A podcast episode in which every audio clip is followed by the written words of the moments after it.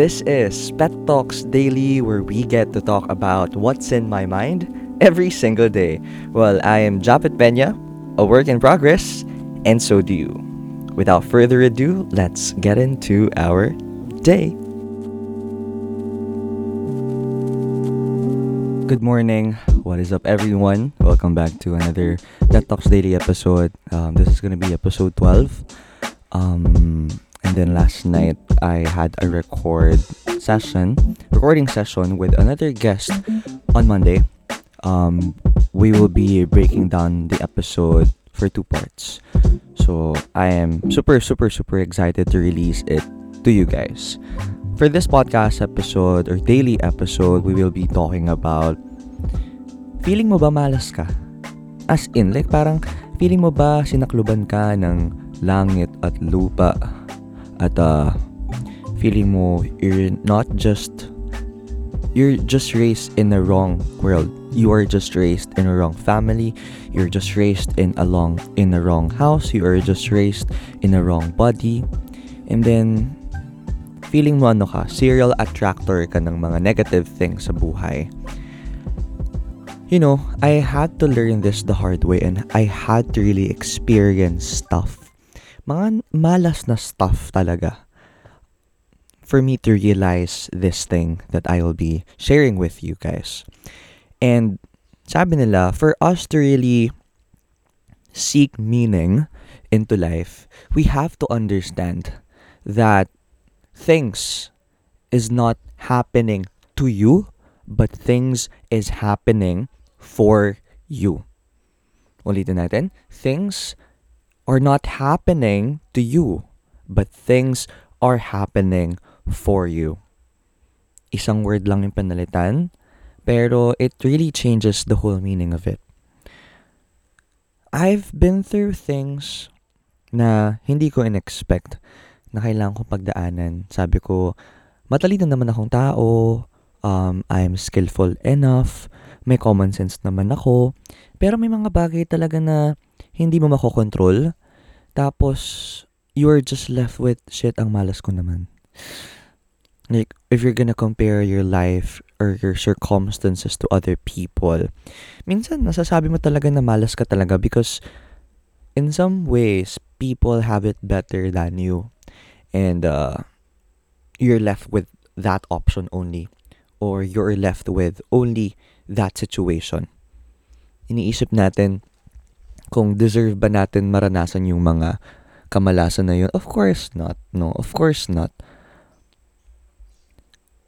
Yung binanggit ko kanina na mental recalibration, it really helped me a lot in terms of giving meaning into all the things na nararanasan ko sa buhay at mararanasan ko sa buhay. You know, I am a person that really wants to make sense out of things, even though very random na mga nangyayari sa buhay ko. I am that person that wants to make sense out of it.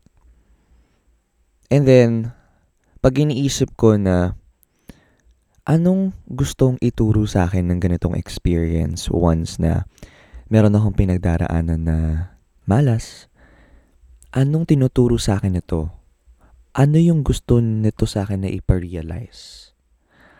Then, out of the blue, and nagiging blessing in disguise na lang yung mga kamalasan na yun sa buhay ko. As in, it really takes a lot to really separate yourself into that unfortunate thing that happened to you. And ask yourself, what is this trying to tell me? What is this trying to teach me? Because maybe at the other side of the mountain, the grasses are greener. If I try to challenge myself and try to manage reaching the peak of the mountain and going to the other side of it. Kasi imagine it, if feeling natin malas tayo, it's always the visualization of mountains. Lagi may mountains after mountains after mountains. But then again, when you try to take time to just climb the peak of the mountain, you can see what is on the other side of things. So, kaparehas din nun yung always ask yourself, bakit kaya sa akin to nangyari? Anong tinuturo sa akin ito? Kasi lagi nating sinasabi before na, bakit ako pa? Bakit kailangan ko pang pagdaanan to? Parang, we're too special to not experience pain, to not experience misfortune. Pero, I think we are special to experience those kind of things because those things that are very unfortunate are offering us a personal development promo, and another mental or a mindset training promo for us to be stronger the next time. And for the next time, we know better. Kaya, if you feel na malas-malas nyo, if you feel na sunod-sunod na yung kamalasan sa buhay nyo, may ba mahirap pilitin na tanungin sa sarili mo, bakit kaya nangyari sa akin to? Ano yung gustong ituro sa akin nito? Kasi I think, kung may sagot ka man dyan sa anong gustong ituro sa akin nito, that's gonna be a valuable thing.